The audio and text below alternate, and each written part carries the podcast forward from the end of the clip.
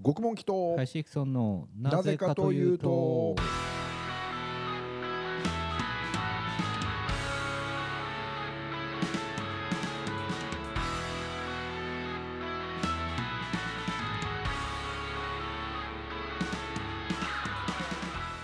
はい。というわけでこの番組は、体は40代心は小学生の僕たち2人が世に潜む半ズボンたちにお送りする青春アドベンチャー番組でございます。ということで、はい。えー今回1もね月31日、おー1月31日、これはもうプロレスファンとしたらもう忘れられないジャイアントジャイアント馬場さんの命日ということでですね、これはいろいろ思い入れがあるんでしょうけどね、これジャイアント馬場さんのうん。第一報、あの不法のね、はいはいはい。第一報を知ったのが、確かあのこれあの、普通の月曜日だったんですけど、えー専門学校当時ね通ってまして帰って、うん。なんか知らないんですけども昼寝をしてたんですよ、うん。でも夜夕方うん。あのおい、獄門記ご飯らよ、あと馬場さん死んだよっていうのが あのうちの母親からの第一報だったんですけ晩ごど、飯とともについで 重要感がなんとも言え感がね、うん。そのね。ついでだったんですね。ついででしたね。えーまあ、母親からしたらね、うん。ご飯できたよのが先にやっぱ伝えたかったですもんね。あとってなんでしょうね。あと馬場さん死んだってっていうのはね、うん。まあまあ息子がね大ファンだったっていうことを知っているっていうところだけで、ね、一応伝えてくれたっていうね。第一報が確かあの字幕テロップだったと思いますね。ええ。まあ、そんなことでね、うん。一番死から遠いイメージだった馬場さんがやっぱりいなくなったということで、まあ、これでプロレス界がまあ混乱の渦に落とし入れられて結果的にはプロレスの低迷はそこから始まったとも言われてますからね。えーということでうん。お送りしてます、まあ、1月31日、はえー眉毛の太い方をお送りしまあお送りしますのは眉毛の太い方獄門祈祷えー、もみあげに長い方林クソンですっていはい。う自己紹介を、ん。年明け一発目の収録のうん。4回目で初ですか、でしたかね。ちゃんとちゃんとしてました、今まで。ちょこちょこやってませんでした、?2 回、3回やってませんでした？やってましたからね、うん最後に「お送りしました」は言ったんですけど、うああのタイトルにか、タイトルに。えっとね、多分ね、1月17日の放送では言ったかな。言った。言った、うんああよかったよかった。よかった、えだって4週間誰だって思い続けて 聞いてるわけでしょ。まあ一応ね、うんあの、まあ。チャンネルね、チャンネルっていうかあの番組聞こうと思ってクリックするところには獄門来た林久って書いては、ねありますけども。ね。えーまあまあまね、獄門来た林久って言ったところで誰なんだなんだ誰けどななんだっていう結局な。ところでそう。えー。誰でもないですよ、ね。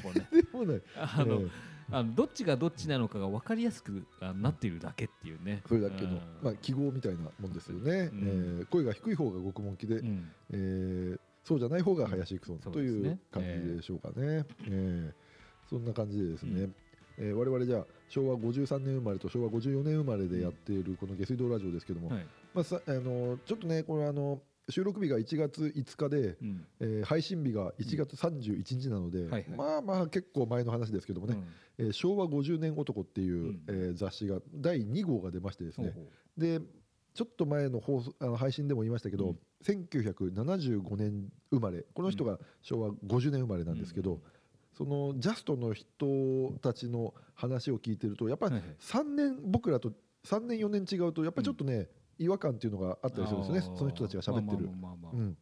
とはいえまあくくりで言うと、まあ、そっちの人たちの世代にはなるとは思うんですけど、まあそうだね。ね。3年とかになるとやっぱりその、ま、週刊誌とかうん。月刊誌の漫画の連載自体がなんかねちょっとずれてる。ずれるっていうなあそれはね、音楽にしても多分そういうのは、うん。まあ今でこそさ、うん。その10年20年続いている漫画みたいなの結構当たり前にあるけど、ああそうかそうかそうか。ねえ。それはそうだ、ねあの本当50巻超えてる漫画ってザラだもんな、うなんだよね。あれ何なんだろうね。ね。うん、というそんな疑問もある中でね、うんうん。えーその、えー昭和50年男っていう雑誌があるんですけども、はいはい今回は、えー俺たちのヒーローっていう、まあえータイトルというかね、うん。そういう趣旨ではいはいはい。発行されてるんですが、うん。まあ、冒頭のね昭和50年の生まれの3人の、まあ、クリエイターのインタビューがあるんですけど、はいはいはいまあ、我々、まあそのね我々、まあ、僕らも含めてねうん。昭和53年4年の僕らも含めて、うん。まあ、我々世代というのは、まあうん、出揃った元ネタが、うん。の中から多彩なパロディが生まれた時代だった、うん。これはウルトラマンとか仮面ライダーとかもう出来上がってるものに対してこうアレンジ加えて、まあ、筋肉マンだって要はウルトラマンの、うんえーなんていうの、えーパロディであったりね、あの超人金玉もウルトラマンのパロディだったりするわけですもんね。うんそういうものがこう、まあ、要は電気グルーヴでいうところのサンプリング世代と言われているというね、ああるのあるのがありますけども、うんうんで、まあ、そんな中でねあの3人の冒頭のインタビューがあるんですがで筋肉マンのことにももちろん触れられてましてですね、うん。うん僕がすごく驚いたのがうん。夢のタッグ編で筋肉マンがマスクを剥がされたらテリーマンだった話っていうのが あって、えー当時ツイッターがあったらゆでたまご先生は突っ込まれすぎてノイローゼになってますよっていうね まあ確かにね、ええあの今あのあの当時ツイッターがあったら相当叩かれてたでしょうね、相当叩かれて今でこそね、ゆで先生はね、うん。あの今あのネットでうん。こういうその突っ込みどころでうん。湧いてる人たちを見て、うん。してやったりと思うなんて言って書いて書いてありますけども 絶対にそんなことない。なるほどね。当時はね突っ込まれすぎてやっぱりね、えノイローゼになったっぽいことのエピソードがやっぱあったらしいんですよね。えーまあでも本人まあゆで先生からしたら本当にあの、うんえー整合性取れなくてなんぼっていうか、うんうんうん。まあ、どっちかって言ったらそのその週その週と思いついたことをドーンと、うんうん。ね、提示して驚かせるっていうのがやってた、まあその副産物みたいなもんですからね、うんうん。まあ、しょうがないっちゃしょうがないんですけども。ですね。でも相当やっぱり あの原作と作画が分かれてるのに原作のこの、何管理してないっぷりは何なんだっていうことでだいぶね言われた、うん。今だったら編集者も相当叩かれてましたよね、うん。編集者いてなんなんでこれなんだっていう感じだもんな。ちゃんと見てるよっていう話ですからね。そうだよな。チェックも甘かったんでしょうね、うん。きっとね、でもやっぱり我々の心にはね、うん。やっぱ残ってる作品ですからね、うえーまあそんな話をね俺たちのヒーローみたいな話で、は話してるとうん。あの、まあ、そのクリエイターの一人が、うん。僕スーパーマリオブラザーズを発売日に買ったんですと、でマリオブラザーズが好きすぎて、うんうんお店でたまたま見つけて買ったら大当たり、うんえー面白すぎて本当に震えが止まらなかったんですよ。っていうこのエピソード俺結構好きでですねジャケ買いっていうかねなんとなく好きなものを買ってこれ半年ぐらい前だったらレッキングクルーだったわけですからね、レッキングクルーも全然面白いんですけどね、僕そこに載ってるそのスーパーマリオのジュース、すごいココーヒコーヒーですかね、ええ。なんか思い入れがあってマジで？あのー家があれか。あそういうことか。酒屋で、うん。まあそのジュースを買ってその、はいなんかプルタブかなんかを集めて、応募するとファミコンカセットが当たるみたいのに当たった覚えがあるんですよ。本当に。それすごいそうそうそうそう。エピソードがあるね。それすごい今その写真を見て思い出しましたね。おこういう記憶が蘇る感じがな、ね心地いいんだよな、うん。えーじゃあこの辺のフィギュアっぽいマリオのフィギュアっぽいやつもちょっと覚えてる、これはまた違うのかな？ちょっと覚えてないですね。そうええ。缶だけ缶がすごい覚えてますね。缶を、のあの蓋かなんかを集めて送ってたような記憶があるんですけどね。おそらく缶のプルタブをこれ何、うん。封筒かなんかに入れて送るみたいな感じ。そうそうそうそう。なんか競争率低そうだもんな。そうなんね。結構意うん。外とね手間でね、うん。えーというねあのエピソードがねいきなり出ましたけどね、うん。でまあトータルその3人の人たちの、まあ、まとめですけども、うん。まあ、今の子はネットで自分の欲しい情報だけ拾えるからこういう同世代での共有の話題も今後は少なくなるかもしれないみたいなことをね、言われてますけどもねまあどうそれはまあちょっと答えは数年後数十年後になると思いますけどね、あとはこの電気グルーヴの石野卓球さんも、はいはい。あのまあ、俺たちの兄貴ヒーローということで、えー書かれてましてですね。で、まあ、あのトークテーマあのなんつうんだ刺さる言葉ってあるじゃん、はいはいはい。インタビューの、はい。えーやりたくないことをやらないで生きていけるのは俺と滝の知恵って書いてあるんですけど さすがですね。まあなやりたくないことはやってた、うん。うん、ななんつうんだろうな、うん。やりたいことだけやってるっていうイメージなんだけど、でも実はその裏でやりたくないことをとにかくやらない結果、ん。そういうふうに見えるっていう感じらしいですね。で、まあ、エピソードとしては、えー、とヒデロうん。ヒデロ ねあの まあ、あのこの人たちだけですよね。日常会話にヒデローが出てくるの多分キッズだったらヒデロさんのことを大体覚えてると思うんですけどね、うん。あのパッと見そのまま東さんにそっくりなね、うん。えヒデローとは SNS で20年ぶりに再会して、うん。えーで当時ヒデローが出してた92年発売の「燃えろバルセロナの」のリメイクを俺から「やりてー」って言ったんですね。うん。それでそこに出てくるフレーズの「えーエクスタシー得たけりゃ肛門よ」っていうひどい歌詞があって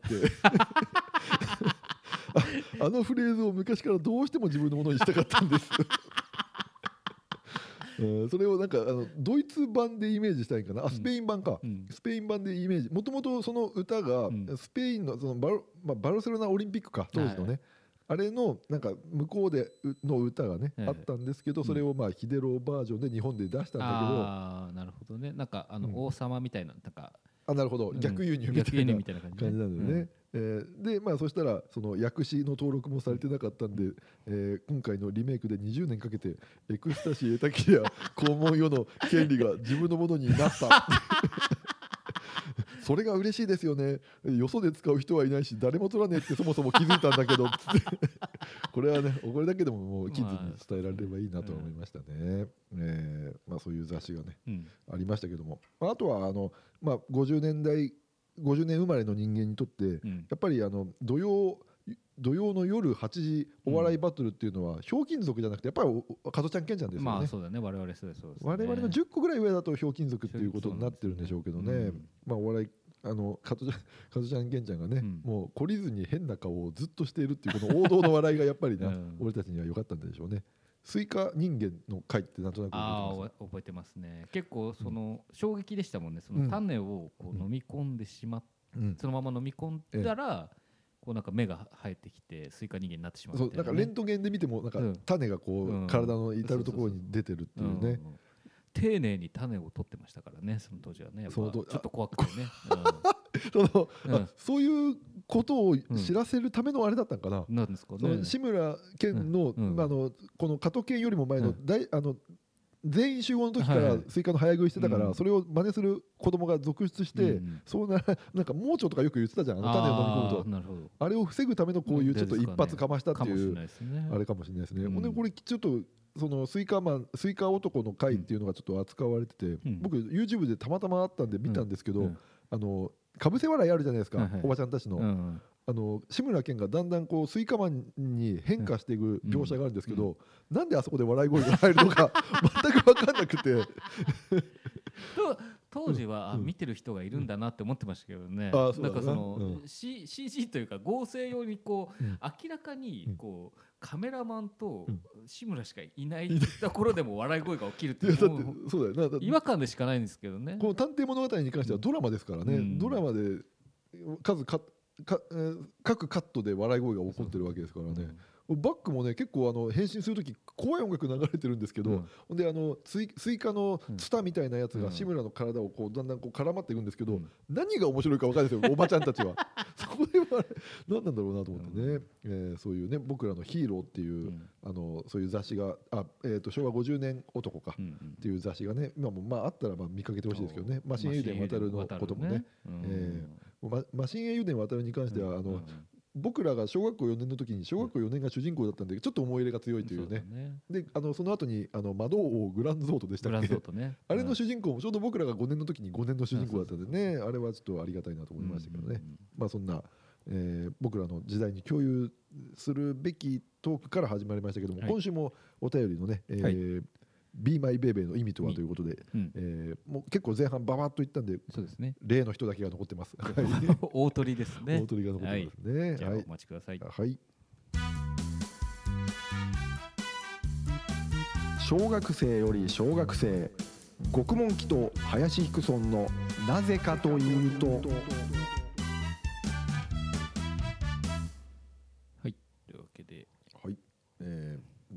えー、と募集テーマ。募集テー「マ。Be My Baby」の意味とはということでうん。いただいておりますが、えーじゃあラストですね、じゃあ今回トータル12通ぐらいいた12通だな。うんうん。過去最大の数日々更新しているということですが、はい、じゃあありがとうございます。えーラジオネームアパッチ新庄さんですね。あありがとうございます。はい、はい。今県央地域が揺れておりますが、うん。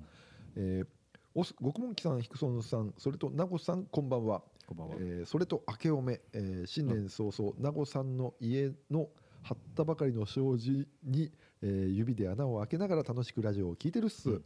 楽しかったもんなあれな、うんうん。えー意外と突き指すんだよね。意外と硬いんだよな 障子ね。紙と。張り立ての時はね。張り立ての時は。うん。えー今回のテーマ「Be My Baby」の意味ですが、うん。それはトイレで台をするときに鍵をかけ鍵をするかしないかです、えーなぜかというと、えー鍵をしないとレスラーが乱入してヘッドロックをされるからっす、えーちなみにナゴさんが鍵をした場合僕がピッキングをしてあげして開けてナゴさんの上に座り台をすることです。また日本語がちょっとおかしいですね、うんえー PS 名護さんのお年玉発見したっす。また来週も待ってるぜということで。これえね、うん。これもあのもうちょっとね僕は若干ここれ縦読みするんじゃねえかなと思ってね。そこまで知恵そうあるのか。ちょっとねもう多分もう,、うん。もうほもう尻滅裂すぎて、ええ。多分どっかを縦読みした方が答えが載ってるんじゃないかなっていう。こんなわけないもんね。そうそう。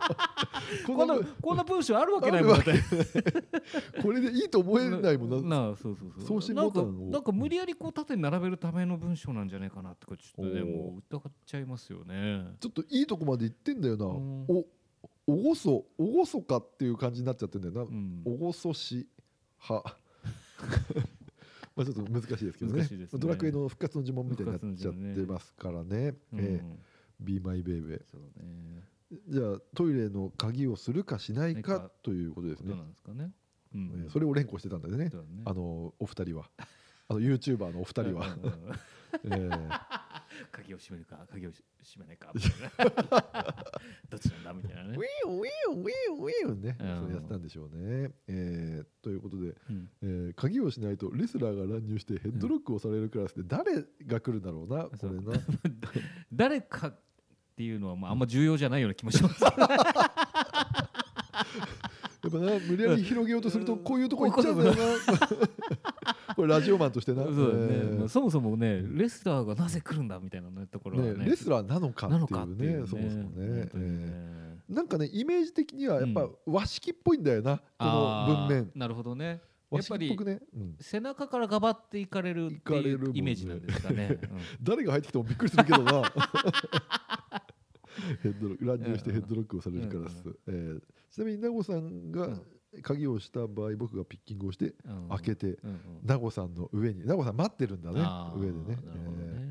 ーに座り代をすることです、えーということですね、えーいやでもなんかあれって、うん。そのこう鍵を閉めてなうん。閉め忘れてて、うん。こう開けたみたいな、はい。あドアが開いちゃったみたいなとことをねつい最近ちょっと僕もなんかやってしまって。家で？それとも家の外で？あ外で。かい仕事場のなんかこえっ、と、うん。いろんな会社のはい。人がいる、あのフロアというか。あのええ。フロアフロアのはい。トイレなんで、多も分全然知ら,、ね知らない、え妄想の話ですよ。妄想の話ああくまで。今考えたやつですからね。今考えた話をこれからします、うん。そうだからね全然知らない人がこうトイレこう行き来してる中で、うん。こう朝一で行ったんでままだ誰もいないだろうなっていうは油断もちょっとあったんですけど、こう鍵を本当に閉め忘れてて、うんでなんか用を足して、うん。あのいざあのクリーニングしようかなと、うん。こう立ち上がったうん。折にこうガチャって開いちゃあってことは住んでた感じででやっぱああいう時って、あのなんか開けてしまった人がうん。こう火があるみたいなところもありますけど、なんか閉めるのを忘れてた側も、本当すいませんっていう感じがするんですよね。二人してそのモードに入るそうそうそうそう。おー。あすいませんみたいな感じにこれなって。日本人だけなんでしょうんね。ういうのどどうなるんですかね。ねえ。あの場合どっちが有罪なんですかね。ううん。ん、あれでもあその状態で開けてうん、鍵閉めないとダメだぞっていう人っていないよな多いない分なそうなんだよね。とはいえ、なんか閉めなかったらやっぱわからないよなと思いますもんね、常にノック開いてると思ってノックするのも変ですしね、うんうんうん。そう。あの辺のねあの辺な。どっちに火があるのかわあれもあれも悩むなあのえっと居酒屋でさうん。あの男子トイレのうんうん。えー小立ってするはいはいはい。小便のが2つあってうんうん。で奥に個室が1個しかないっていう規模の店なんていっぱいあるじゃん。あるあるあるそれなのにそこで酔いつぶれてるのがずっと出てこない人いるじゃん。あーいるいるいる。あれに対して本当にあの、ん。何？ノックしたいんだけども、絡まれたら嫌だなと思って、なかなかできなかったりする時あるじゃんねあーああいうのあれはきついよな。ああいうのな。なんかあの表示ないでしょうかね ああいうのってね。酔って潰れてダメですっていうしばらく出れれませんみたいなやつがね。うん。そう。ね、諦めて違う会に行くかどうかの決断ができないみたいなありますよね。あそうだな。違う回でもあればいいんだけどな、その店ちっちゃい場合そこしかないパターンあるんですねまあなあの酔いつぶれるのはなかなかね、うん。まあこうそういうあのじ事件事故っていうかかはねトイレにこもっちゃうなんてことは僕もやったことありますけども、うん。やっぱ今期もあったんでしょうね、うん。あれはな、うん。なかなか、えーですね。ねというあのアパッチ新庄さんでしたけど、ね。うん。はい。やっぱ社会情勢についてのお便りでしたね今回もね 毎回そうだもんな。そうだな、やっぱ縦読みなんだろうな。縦読みだろうなまだまだ俺らにはちょっと解けてないんですけどど どこをたどこを縦に読んだらいいかはまだうん。まだ分かってないですけどね。皆さんもねあの、うん。僕が言ったお便りをちょっと書き出してもらって、書き出してもらって、縦かうん。ね謎はすべて解けたっつってねあの言ってほしいですけどね。あの堂本剛みたいに、これかなっていうのは、一個あんのがその「へ」かなっていうところが一箇所あってね、はい。えーこの乱入してヘッドロックさあこれでもスマホだからの表示かなこれは、うん。ヘッドロックされてるカラス。ちなみにナホさんがのところで「へ」かなっていうなっちゃってた？う んそれはどうだろうな、そう、ええまあ、ほらトイレで台をするかしないかみたいなところで、あこれ「へ」かなっていうメッセージなのかなっていうのがありましたけどね。あそういうことですか、ね、うん。あのうん。トイトイレで台しようと思ったけどへで終わりみたいなところはね。まあそういうことも、うん。まあなきにしもそですけどもね、ええ。といううこと他になんかねこう縦読めそうなものがね全然ないんですけどね、これはでもうん。何？あのココナンに渡すと何かやってくれるの？これ いろんなねうん。こう見解でなここを斜めに読んでみたいな。それこそあの プレバトの人に見せるとなんか回答が出てくるあのかね出てくるかもしれないですね、ええー。季語は何なんだろうなっていう話でな、ええ まあな。まあ、というわけで、うん。まあ、今回はも アパッチさん一本で。なかなかね、うん。えーパンチのあるええ。お便りいただきました、あ毎回もで毎回そうですけどもね、えーということでね。名護さんのお年玉うん。発見したと言ってもね使っちゃいけませんからね、ね。はい。えということでアパッチさんですね。ありがとうございました、コロコロよりもボンボン派。極門鬼とハイシクソンのなぜかというと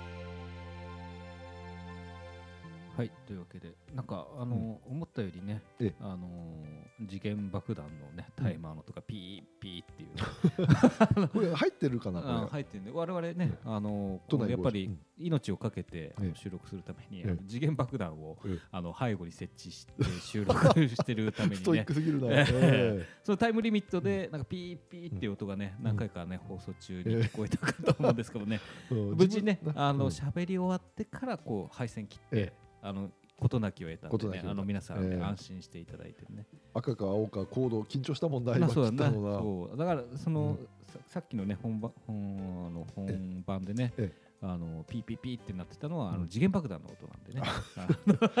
またなんかアパッチさんの時っていうのがまたいいですね。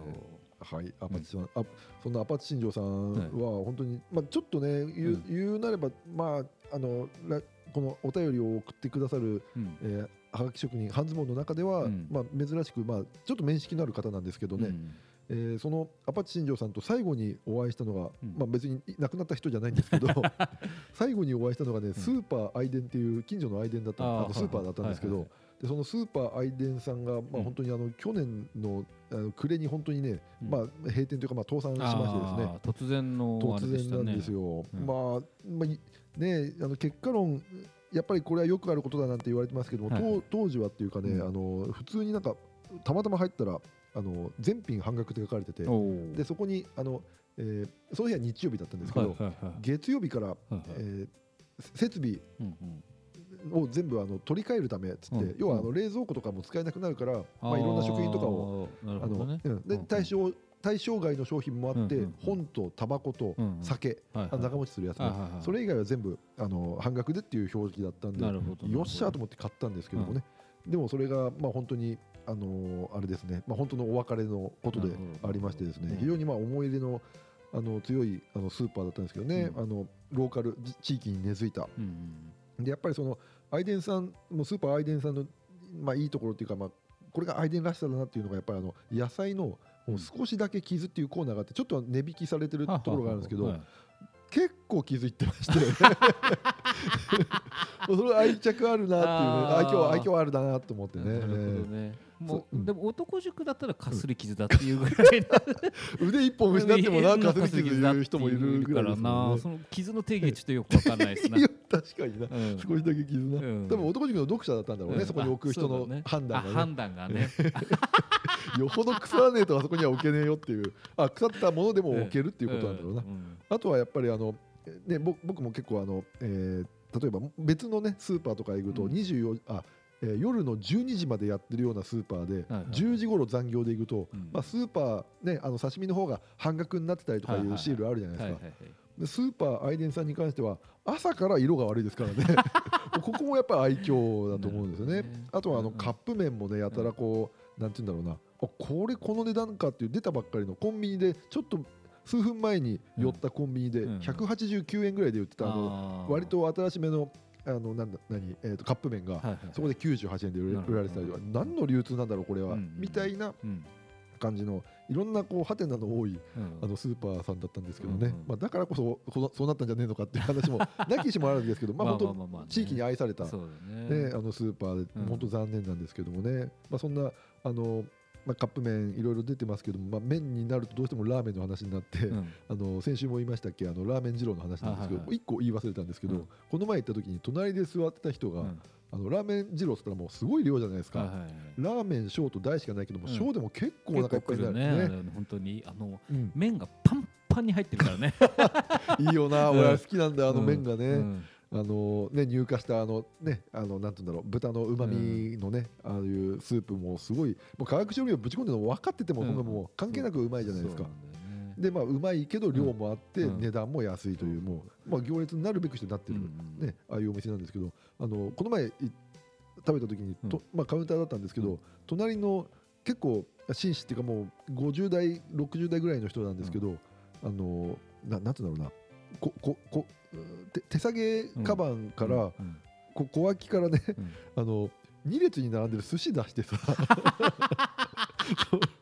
そそれと一緒に食えっかなと思ってこの人、うんうん。まあ麺残して帰ってたね。そうだよね、ええ。だってもうなんか、うんなんていうのかな。このスープにどれだけうん麺が見えないように沈められるかみたいなのがこう なんかね。うん。の後々な食えなくてな。食えなくてね、うん。恥ずかしいからね。恥ずかしいから、うん。やっぱりちょっとでもあの麺は完食したっていうことにしたいっていうところで結構気持ちとしてあるからね。でもやっぱり不思議なもんでラーメン二郎って、うん。あの並んでる時とか、うん。これから食うぞって時は、うん。もういけると思ってるからね。多分それがねそうさせたと思うんだわそのじいちゃんの あの、まあなんか匂いだけ嗅いでたらすげえ食欲をこうね増進させる匂いじゃん。クもあってな。ニンニクもあって。うん。豚のうまみと、うん。ええ。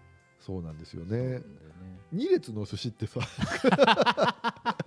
二列の寿司って結構いく、まあでももう本当好きなもので固めたかったんだろうねその日の晩餐はね、もう今考えるとま明日死ぬんじゃねえかなと思うぐらいのやりたいことやりたやったんじゃないかな。確かにね、もう全部やろうみたいなね。うんね、だってあの確かにあのお寿司を、うんあのサイドメニューとして出してるラーメン屋さんあるもんね。ありありますよね。あの里見とかもねラーメン屋あ里見もやっとてるか。ね寿司とかええセットありますからね。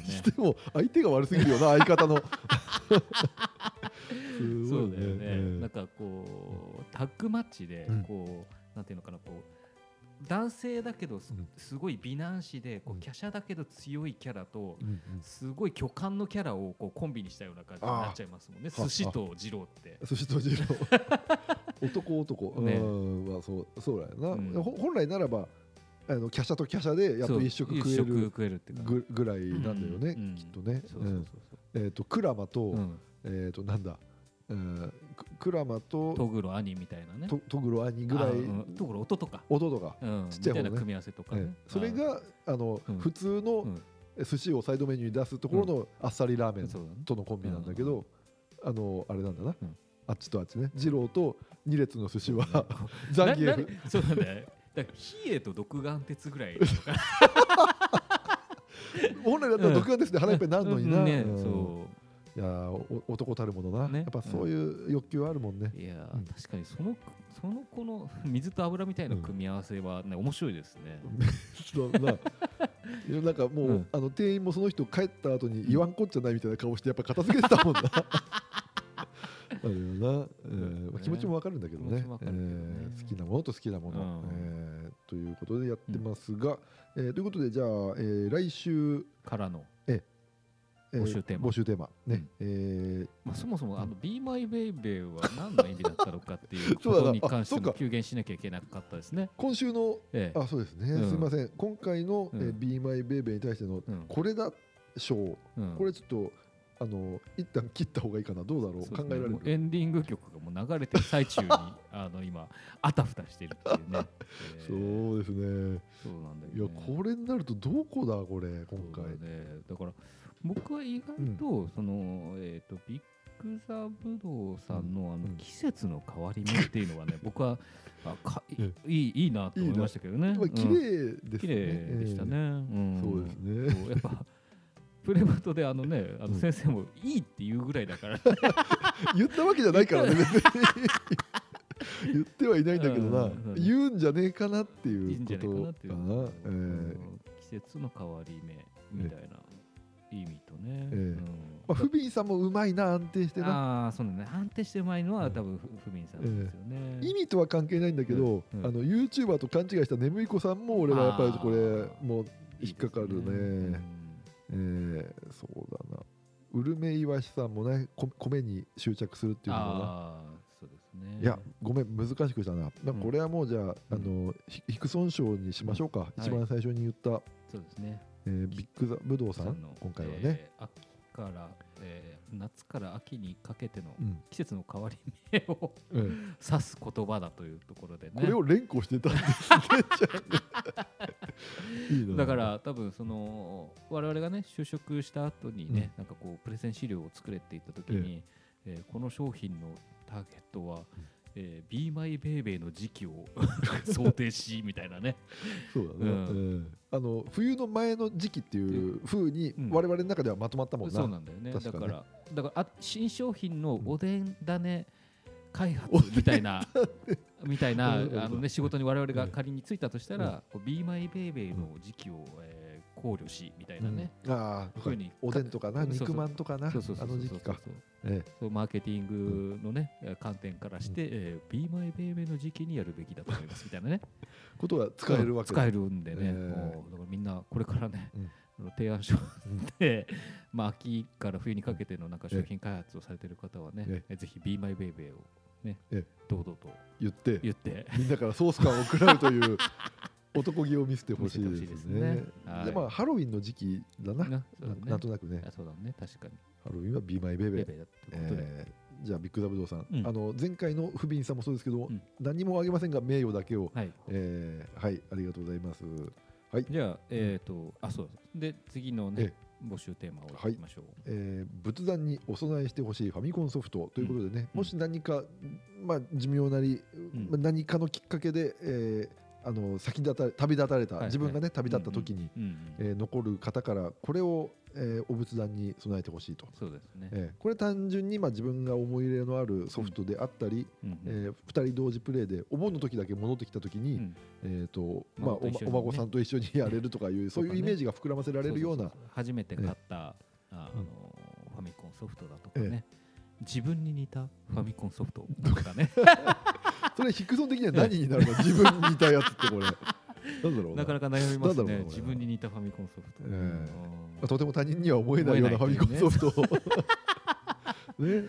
えーあってもいいんじゃないかとは。ね。ね思いますけども、はい。その辺をね、うん。えーぜひともまとめてあの理由もあのあると。嬉しいですよね。であとはファミコンであることね。あそうですね。これはスーパーファミコンとかではなくね。そうえーということでね、はいぜひとも、うん。えー来週もバカをやらやりたいなと思います。まああの予定通りで言うと、うん。えーまあじゃあ次回の配信はじゃあ、えー2月の、えー7日かな、あそうですね、えーそうなりますね。うんうん。えーということでまあそうなれるように、うん。まあ我々も努力しておりますが、はい。2月の7日そうですね。はい。ということでね、はい、じゃあお付き合いありがとうございました。ありがとうございまえー眉毛の太お送りしましたのは眉毛の太い方極門記と、もみあげ長い方林育さんでした。はい、また来週次回。